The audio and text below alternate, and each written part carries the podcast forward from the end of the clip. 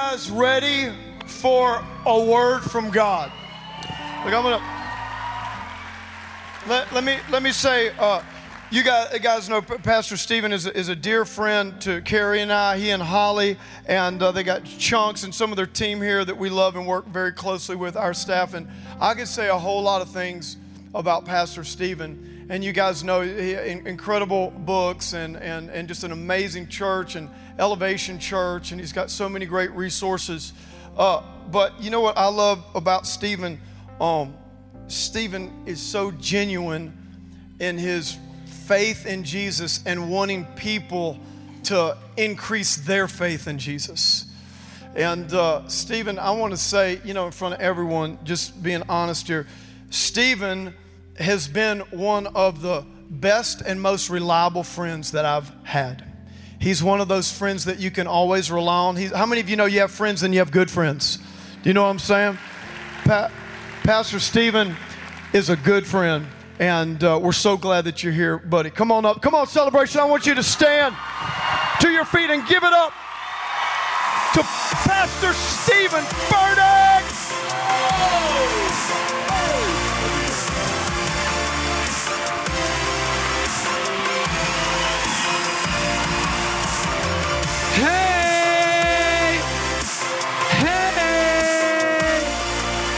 It's time to celebrate.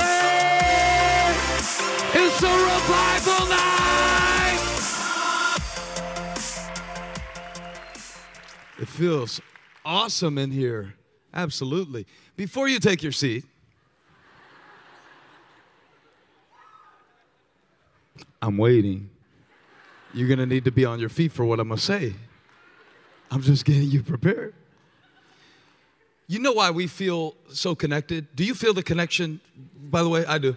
Do you know why you feel so connected to me and I feel so connected to you? It's because we have a commonality. We both agree that Pastor Stovall and Kerri Weems are two of the most amazing people on the planet. That's why we feel kindred. Do you agree Come on, make some noise for the leaders of this church who God sent you to be a blessing, who God is using in this city and this world. And now you may be seated. Yeah, Pastor Stovall, you are a good friend to me. You're the kind of friend, he's the kind of friend, and I don't know if you have any friends like this. He's the kind of friend where I wish somebody would say something bad about him to my face. Do you have any, any friends like that? Because I watch UFC and I would like to try some moves out. I wish somebody would say something bad about Stovall or Kerri Weems. Be a great opportunity for me. I've been looking forward to being here. You can tell that the atmosphere is set. I don't have to do a lot of heavy lifting. Pastor Perry Noble, I understand, rocked the arena with the young people. I always like saying that in my um, Southern preacher, the young people. Let me tell you something, young people. It's like to say young people like that. But I, I know he was fantastic. Was he funny? He's so funny. I love that guy too. He's amazing. You're gonna love Robert Madu tomorrow night. Have you ever, how many of you never heard him before? All right, you're gonna love him. He's dynamic, he's powerful, he's funny. It's just gonna get better and better. Pastor Matthew Barnett uh, you're in for a great couple of nights. God gave me a specific assignment for this night. I knew exactly what I was supposed to preach. I haven't second guessed it, ha- haven't hesitated about it. I know it's just for us, just for this night, just for this people. It's not going to be some kind of um, motivational speech or something, or really some teaching instructional lesson. I feel preachy tonight. I feel incredibly preachy. Is it all right if I just be preachy tonight? Is it all right? Turn to somebody next to you and say, It's going to be preachy. Tell them, Help the preacher preach. You know, I only look white.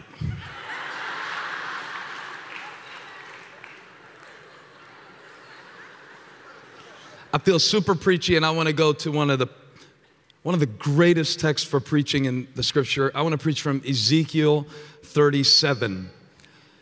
And I want to speak to you from a passage that is a picture of revival.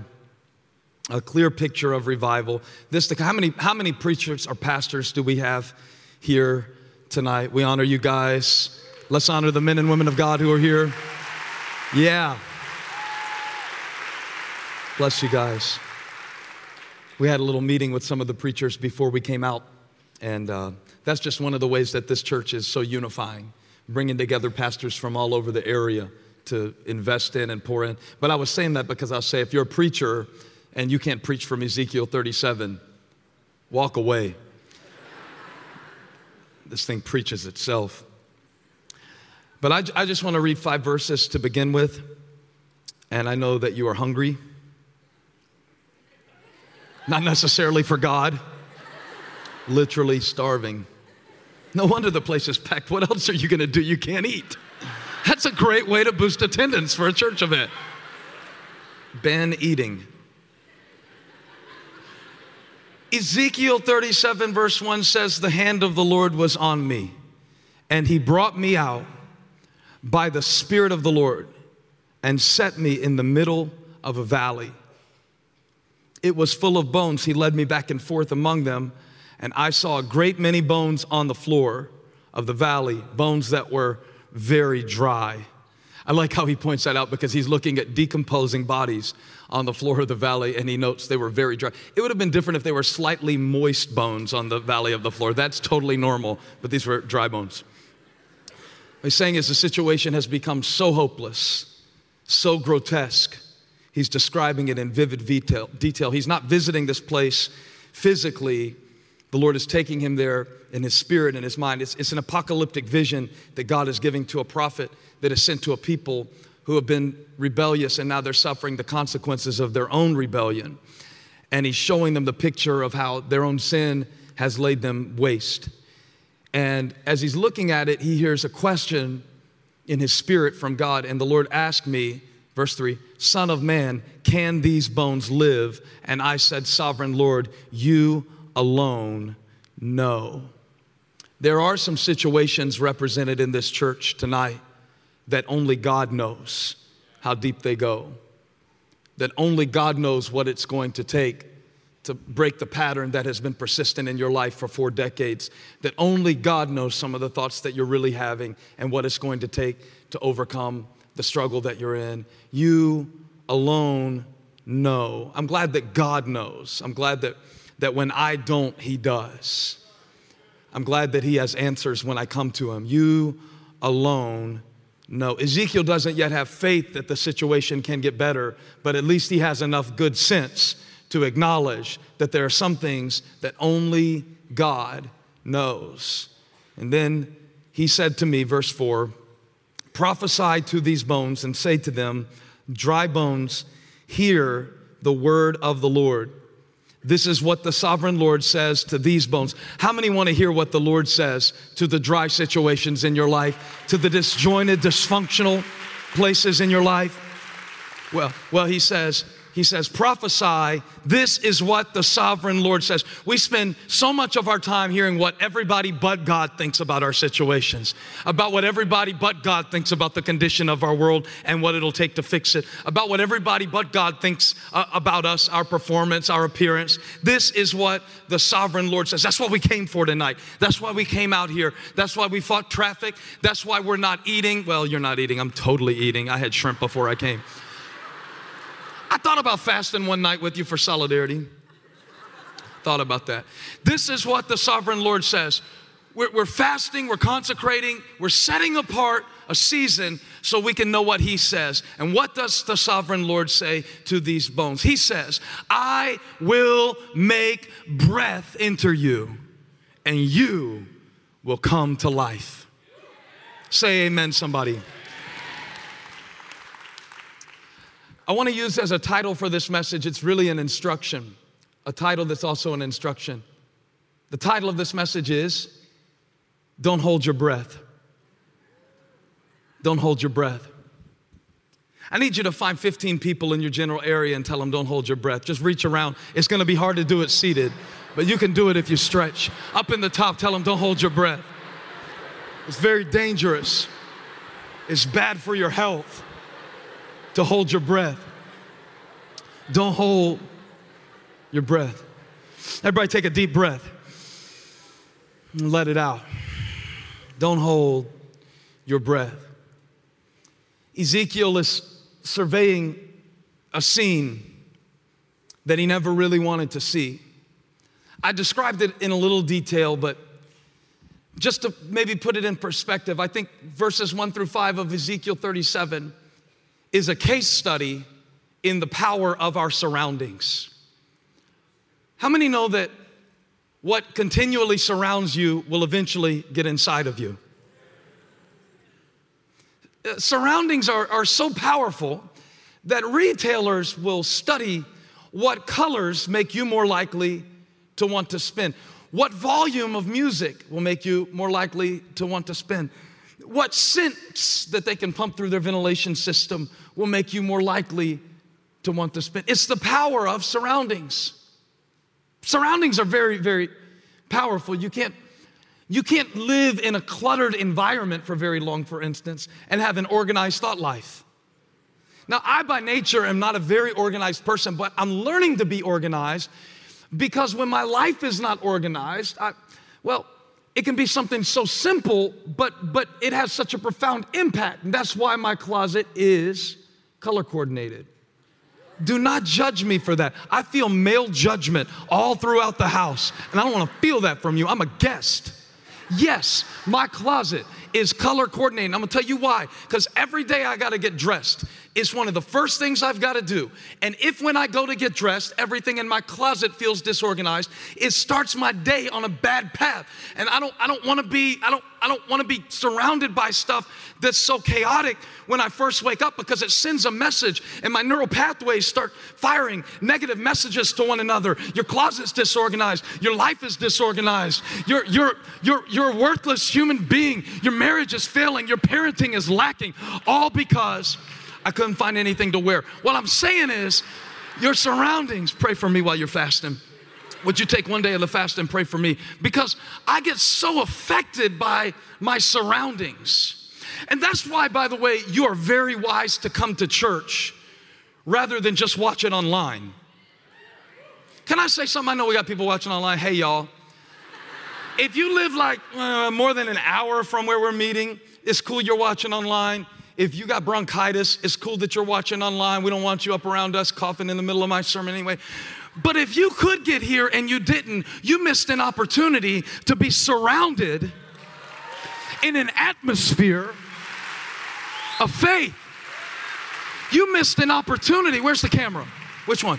You missed an opportunity to get around some radical people. And I'm telling you, I'm looking at them. They're radical, they're fanatical, they're coming after God. And so you sometimes you gotta you gotta change your surroundings.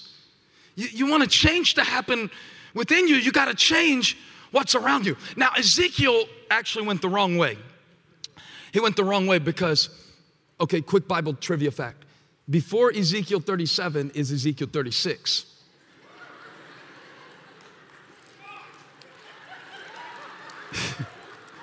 I have a Master of Divinity degree, and that's the best I can do. But in Ezekiel 36, and I just want to share a portion of this with you, Ezekiel sees a vision of a garden. Garden. In Ezekiel uh, 36, verse 34, the Lord is showing him a beautiful garden. He's showing him a vision of a beautiful garden. Listen what the Lord says. The desolate land will be cultivated instead of lying desolate in the sight of, there it is, of all who pass through it. They will say, This land that was laid waste has become like the Garden of Eden. You remember the Garden of Eden. No sin, no problems, one man, one woman, no clothes. It was awesome. But he said, he said, there's coming a day where the land that was laid waste, see, the, the, the Israelites were in captivity, they, they'd been taken away from their homeland. They were destroyed, dismantled, disjointed, disoriented. But he said, he shows them a picture and he says, the land that was laid waste has become like the Garden of Eden. There's coming a day when they'll see what I do, says the Lord, and they'll say that the land that was laid waste has become like the Garden of Eden. The cities that were lying in ruins, desolate and destroyed, are now fortified and inhabited. That sounds awesome. That sounds that sounds amazing. That sounds like that sounds like Celebration Church. I mean, this, this place is a garden in the city. I got so fired up, I, I, I, was starting to come up on stage early when you were taking the offering because you started praying for the surrounding areas. And when you were praying that, I was like, I got the right message because what God was putting in your heart for this revival is that we would put a garden where new life is coming forth in the midst of a city and cities now, Orlando, where walls have been broken down and so God shows Ezekiel a picture of, of a garden. He says it's gonna be like this. It's gonna grow again. There's gonna be good soil. There's gonna be rich produce. There's going to be fruitfulness because of my faithfulness. And he shows him the garden. And, and, and Ezekiel's looking at the garden and he's thinking about the garden. And perhaps he can even smell the garden in his mind. But then God, all of a sudden, watch this, I hate this. He takes him from the garden to the graveyard. That's where we started this message in the graveyard with dry bones all around, dead bodies all around, from the garden to the graveyard. You know, most of our lives follow this transition as well from the garden to the graveyard. Like in here tonight, with a spirit of faith, this, this feels like heaven on earth. It's amazing. But there are people who are sitting here in this, in this garden atmosphere where faith is growing and hope is growing and possibility is surging that are going home to graveyard situations. Now it's gonna get quiet for about seven minutes, but I'm gonna lift the sermon after these seven minutes and we'll all be shouting by the time it's done. But I need to talk some, to somebody today who's working the graveyard shift. I almost called this message the graveyard shift. Have you ever had to work the graveyard shift? It's where in your heart you see a vision of how God wants to use you, but in your real life, you've got some addictions that make it pretty hard for you to be useful to the master. Have you ever had to work the graveyard shift? It's where you come to church and you get fired up and hyped up on what you hear, but then what you see when you open your eyes to the reality of your job on Friday morning is nothing like the atmosphere that you were in. Come on, somebody, don't look at me crazy. I, I know what it's like to work the graveyard shift. It's where what God says doesn't match up with what you see. It's where God has promised to bless you and provide for you, but you can't make ends meet right now because you made some bad decisions and you're working your way out of a pit. It's, it's where, it's where you want to have great faith, but in your, in your heart, in your mind, you have a lot of doubts. It's, it's where you, you worship God in church, but then you wonder, is there even really a God the next day because of what you're up against? It, it's the graveyard shift, it, it's the discrepancy between what God said and what I see. It's a graveyard shift. And, and what I learned is there are two types of people. There's the type of person where you, you, you, you are changed by your surroundings, but then there's another type of person, and Ezekiel represents it. It's the person who changes their surroundings. It's the person let me do this the right way. Let me do this the right way. The hand of the Lord was on me, and He brought me out by the Spirit. He took me from the garden. Where? Where did He take me? He took me out, brought me out by the Spirit of the Lord, and set me in the middle of the beach. That's where I want to go next. I want to go to the beach. But he said, The Lord took me to the valley. He put me in the middle of a situation that was difficult. He put me in the middle of a situation that looked to be beyond the realm of possibility. He put me in the middle. I didn't come to preach this message to somebody tonight who's always living on the mountaintop, who's always living in the Garden of Eden where everything is perfect, who has their act together, who never cusses, who never gets mad in traffic, whose marriage is completely perfect and always agreeable. I came to preach to somebody who's in the middle of a valley, looking at a challenge with your teenager, wondering, am I even really making a difference where I am? Wondering, is anybody ever gonna pre- I'm in the middle of a valley. I'm looking at a situation that looks nothing like what God spoke to me. It was full of bones. And He led me back and forth among them. And I saw a great many bones on the floor of the valley, bones that were very dry. And he asked me, Son of man, can these bones live? I said, Sovereign Lord, you alone know. And then he said to me, I love the next phrase. Prophesy, it's verse uh, four. Prophesy to. I came, I came to give you a strategy for when you're working the graveyard shift. You ready? It's gonna change your life. It's changed mine. He didn't say, describe your problem. He said, Declare my promise to your problem. He said, You've spent so much time talking about the bones, but what I'm calling you to do is talk to. Come on, take 20 seconds and praise Him while I tie my shoe.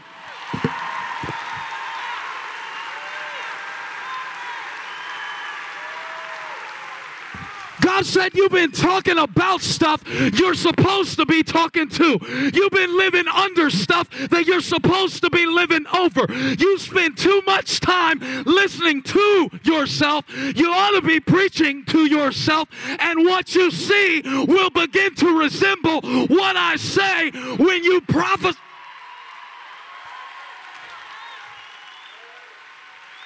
Tell three people, talk to it. Talk to it. Talk to it. Talk to your dysfunction. Tell your dysfunction you will line up with the Word of God. In 2015, you will straighten up. You will come into alignment with my purpose. You will come into alignment with my destiny. Oh! So, so, I told you I feel preachy. I warned you I feel preachy. I warned you I feel like preaching there's something in this church and there's there's a shift happening. See what we're doing is we're we're we're bringing the garden to the graveyard. We're bringing life to dead places with our words, with our worship. I see stuff starting to straighten up in your life. Even as the word is being preached right now, it's correcting stuff that's been out of alignment. See, because what happened when he started preaching, he started preaching to the bones. He didn't even understand what God was going to do. So he didn't have a lot of certainty and he didn't have a lot of clarity, but he did have a lot of confidence in what God was able to do, even though he didn't know if it was going to happen in this situation. But instead of trying to understand, he was obeying because understanding is God's job, obeying is yours. And so he starts saying what God said, even though he doesn't see what he wants to see. And then, and then he goes into detail. Watch verse 6. I will attach tendons to you and make flesh come upon you and cover you with skin. I will put breath in you and you will come to life. And then you will know that I am the Lord.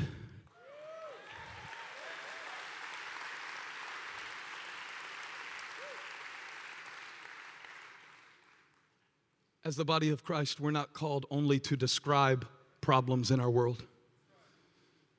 We're called to declare God's promises. That's why, that's why when I heard about the riot nights, I thought, yeah, that's it. Every other pastor is up lamenting the state of youth and the debauchery and the immoral godlessness of our nation. But you as a church are rising up to say, God didn't call us to give color commentary about the state of the world. He, I'm not Kirk Herbstreit. I, I'm a I'm a spirit-filled child of God. And if I'll ever start speaking to my situation, we're so good at identifying problems. My, my little girl, Abby, she's three. She picks up all this stuff from her big brothers, and most of it is fine. But one thing is, she, she'll pick up something from them that she doesn't understand, but she'll mimic it even though she doesn't know what she's saying. So, like, um, my, my nine year old, who is smarter than me, my nine year old is learning the human anatomy currently in school, and he's teaching his sister all the, what the different parts of the body are actually called the technical names for all the parts of the body. And the other day, I hear my three year old girl, she's upstairs taking a bath, and she falls or something, and she goes, Ow, I hurt my hiney and my patella.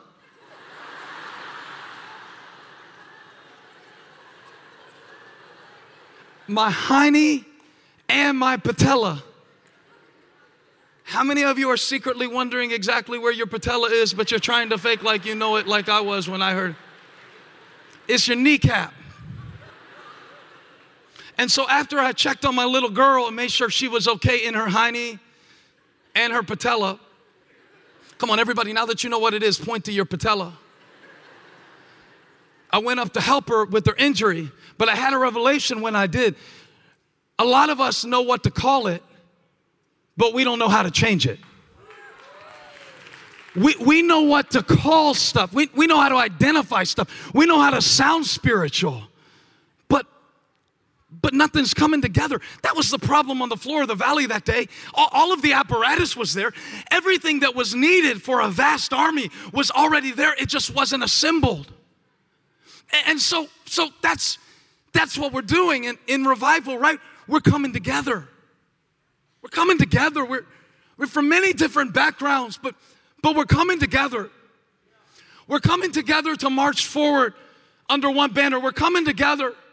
And as Ezekiel was prophesying, verse 7, it says, There was a noise, verse 7, there was a noise, a rattling sound, and the bones, you see it, came together. The bones came together. I believe some stuff is gonna start coming together in your life this year that's been disconnected up to this point that you're not only gonna point to your patella and point to your selfishness and point to your addiction and point to the dry places, but you're actually going to begin to prophesy and receive power in those very places. Something powerful happens when we come together. He said, I heard a noise. See, he didn't see a sight yet, but he heard a noise because faith comes by hearing, and hearing comes by the word of God, and you have to hear it before you can see it. I said, You have to hear it before you can see it. You have to hear the promise before you can see the promise. And he hears a sound and he doesn't see a sight. See, this reminds me of Elijah in the Old Testament. Elijah went sent his servant and he said, Go look, I hear the sound of an abundance of rain. And the servant came back and said, Man, um, I hate to tell you this, but um, there's not no clouds in the sky. He said check again. He said came back. He said there's nothing there. He came back. He said there's there's nothing there. He came back. He said there's nothing there. He came back. He said there's nothing there. He came back. See what elijah knew that the servant didn't know is that elijah wasn't basing his forecast on what he could see. He said i hear the sound of an abundance of rain. I hear the sound I don't see the sight yet. My life doesn't look like it's coming together yet, but I hear the sound. I hear the sound. I heard a sound of worship. I hear a sound of destiny. I hear a sound. I hear a sound, and the bones started coming together. Come on, we're coming together tonight. There's a rattling sound in the valley. We're putting a sound out over the city. And then he said, verse 8, I looked and tendons and flesh appeared on them, and skin covered them, but there was no breath in them. And now we arrive at the real reason that I wanted to preach this message. Did you enjoy my introduction? Okay. It won't take me but a minute, but I want to show you something.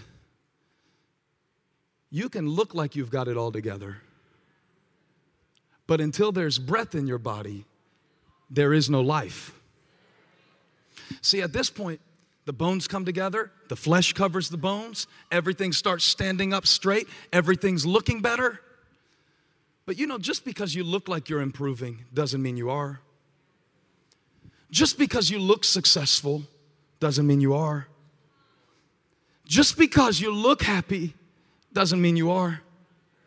Just because you look impressive doesn't mean you're really blessed with peace on the inside. Ezekiel said it came together. The flesh even covered the bones.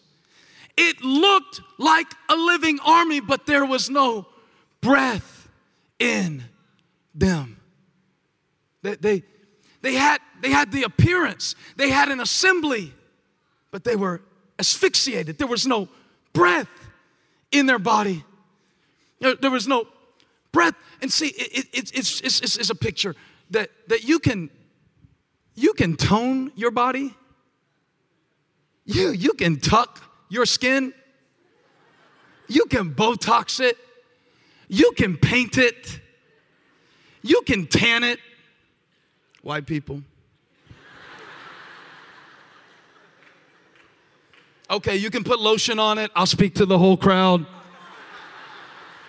Something for everybody in this message. But with no breath, watch this, with no breath, I, I, I read that phrase, there was no breath in them. And I thought, you know, this describes the average church attender. I get my life together to a certain point. I get it under control to a certain point. And to everybody else, it looks together. But there's no breath. And I'm going through life out of breath. I'm going through life. I don't, see, in, in the Bible, the, the word breath, the, the Hebrew word for breath is ruach. And it's, it's a word that's translated three different ways in English. It's, it's translated breath, it's translated spirit, and it's translated wind. It's all from the same word, ruach. It, it means breath, it means wind, it means spirit. Now, this is what, when you read in Genesis chapter 2, verse 7, when it says that when God made Adam, he breathed into him the breath, the ruach of life. This is what God breathed into Adam. When he created the first man, this is how he did it. He formed him and then he filled him. He made his body and then he breathed his ruach, his breath. He formed him and then he filled him. A lot of us are formed but not yet filled. See, see, a lot of us we we've gotten more religious. We've got, we, but but there's no life to it. There's no breath to it. There's no wind to it. We, we've gotten some things down, some certain protocols perfected, but he said there was no breath in them. And I love verse 9. This is what I came to do tonight. Then he said to me, Prophesy to the breath I love that. Prophesy to the breath. Prophesy, Son of Man, and say to it, This is what the sovereign Lord says Come, breath from the four winds, and breathe into these slain, and breathe into these dead dreams, and breathe into this dead faith, and breathe into these dead schools, and breathe into these dead communities, and breathe into these dead rituals, and breathe into these slain that they may live. Tell somebody next to you, don't hold your breath and I prophesied as he commanded me, and breath entered them, and they came to life and stood up on their feet, a vast army. God said, during this revival, I want to take you from an assembly to an army, and it's going to happen when you prophesy. Is this all right? I feel it. Is this all right? He said, I want you to go from looking like you've got it together to having the very breath, the very wind of God at your back. That's why you're here, to get your breath back. So you don't have to go through 2015 breathless and gasping and dying and choking and striving because you got your breath back. Because you got your breath back. Because you got your dream back. Because you got your hope back. Because you got your peace back. Come on, it's time to catch your breath. It's time for you to catch your breath. It's time for Jacksonville to catch its breath. And, and, and, and, and, many of us, many of us are, are dying spiritually because we're not breathing. Breathe. Breathe. That's, that's what we're here for tonight. We're in rare air tonight, like purified air. I talked about the power of surroundings. Nobody understands the power of surroundings more than your OCD pastor, Stovall Weems. Look at the design. Like, look, He even built the church where you had to look at them and they had to look at you so when you feel a little bit like you don't want to worship, you'll see her with her hands lifted and she'll lift her hands and then the wind will come from over in this section and hit this section and then it bounces from this section to that section and then it comes from the back to the front, from the front to the back. And by the time we're done, we're all on our feet marching forward because we got our breath back.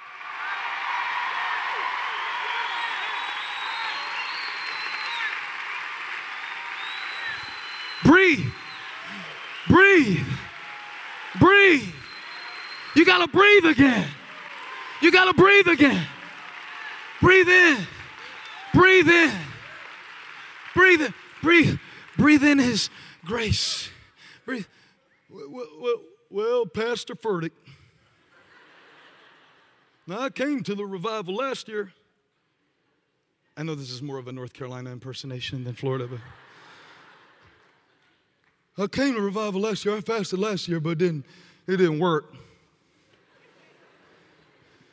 Well, did you come to church back consistently throughout the whole year? Because, see, I don't know, I'm, I'm not a physiologist, but if you breathe for one week in January,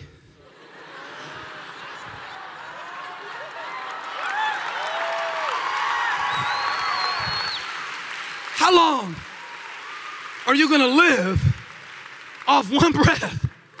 I don't care who preaches. Nobody is good enough preaching that you can live for 360 more days off of five breaths. The lo- I looked it up. The longest that any human being has ever held his breath was a German. He held it for 22 minutes and 22 seconds. But even the strongest lung capacity known to man can only keep you alive less than a half hour, less than a sitcom, less than one third of a Pastor Stovall Weems sermon. Listen, you got to breathe in His grace daily. You can't just even go from week to week. You can't even make, you can't do that. It can't be like that. It can't be like, I go to church, you're not going to run the race for seven days on one breath. Don't hold your breath.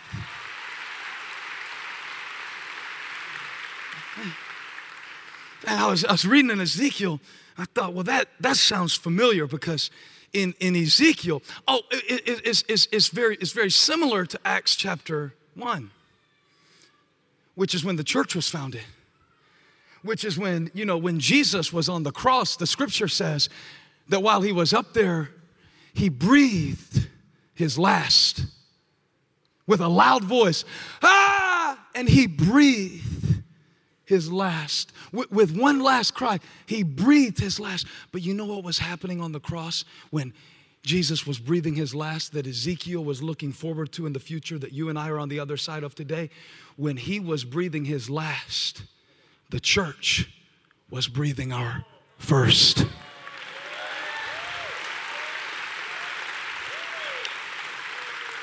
And the breath that he breathed on the cross when he said, Father, forgive them, for they know not what they do. His dying breath brought us life.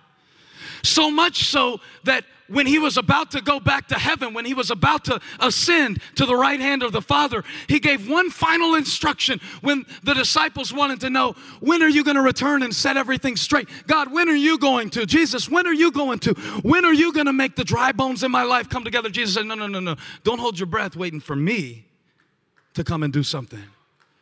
Because you will receive power when the Holy spirit, ruach, breath.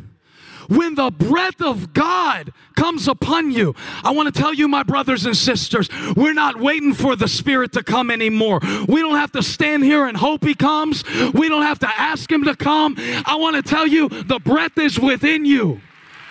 And if you breathe out, that's another thing. Some of us never breathe in but some of us never breathe out. We never worship. We never praise Him. We get in a battle and forget to breathe. You know, I hired a trainer to work with me. He's, he's here with me. He was a trainer. And I noticed about 70% of what he told me to do in my workout was breathe. And I thought, you know, he's great. He tells me the exercises to do. But why would he have to tell me something so simple as to breathe? It's because under the strain of the weight, see, I'm not very strong, and under the strain of the weight, and I hate exercise, under the strain of the weight, I'm so focused that I forget the most natural thing to the life of my body is to breathe. And some of you have been so focused on what's against you and so focused on the demands that are waiting at home for you, you've forgotten the most natural part of your spiritual life, which is to breathe out His praise. I wonder, can we take a minute at the beginning of this year and just breathe out a praise till the bones, come on, man, start to rattle in the valley of our despair. I wondered, would you open your mouth tonight? Surrounded by despair, surrounded by dysfunction, surrounded by death. But if you breathe out, if you breathe out, he said, when the Spirit comes on you, you'll be my witnesses in Jerusalem, in Judea, in Samaria, to the ends of the earth, in North Jax, in South Jax. Do y'all have a South Jax? In Orlando, in Ireland. He said, If you'll breathe out my praise, I'll carry it on the winds to the end of the earth. Come on, it's a revival. Let's breathe out a praise. Thank you, Jesus. Come on, increase your lung capacity. Praise Him for what you can't see yet. Praise Him for who He is. Praise Him for His faithfulness. Hallelujah. What's your name, man? What's your name? Matt. I want to tell Matt something. Hold on a second. Shh, real soft. You know, I looked all up in the Bible, it's studying about breath. I was fascinated by it. I found out in the Bible it says God has nostrils. It is a scripture. And I found out that God will breathe on people. But you know what God never has to do? It's not in the Bible. He never has to breathe in. He's the only one you, you see what I'm saying? Because you're a worship leader. So I thought you would like that to know that God is God whether we praise Him or not. That He is the sovereign Lord whether we believe. I'm sorry, man. I'm fired up. I gotta get out of. I gotta get out of here. Does anybody want to praise the only one who is self-sustaining? Praise the Lord. Psalm 150, praise the Lord. Come on, don't get tired. We're on the last lap. Praise the Lord. Put it up there. Psalm 150, praise the Lord. Praise God in His sanctuary. The sanctuary isn't the building, the sanctuary is your heart. Praise Him in the sanctuary. Praise Him in His mighty heavens. Praise Him for His acts of power. Come on, don't hold your breath. Praise Him. Don't wait for your situation to improve. Praise Him. Praise Him for His surpassing greatness. Praise Him. Praise Him with the sounding of the trumpet. I don't believe we have a trumpet, but we got a bass guitar. Praise Him with the bass guitar. Praise Him with the harp and the lyre. I don't believe we got a harp or a lyre, but we got an electric guitar. Praise Him on the fender. Come on, somebody. Come on, help me, help me. Don't hold your breath. Don't hold your breath. Don't hold your breath. Praise Him with the timbrel. You got one? And the dancing. Oh, praise Him. Oh, praise Him with the strings and the pipe. Come on. Praise Him with the clash of the cymbals. With the cymbals. Come on, brother. The cymbals. The cymbals. Come on. The cymbals. With resounding cymbals. And here it is. Here's the word. Let everything, let everything that has breath praise. Praise Him now. All my hope. All my hope. Your name. Oh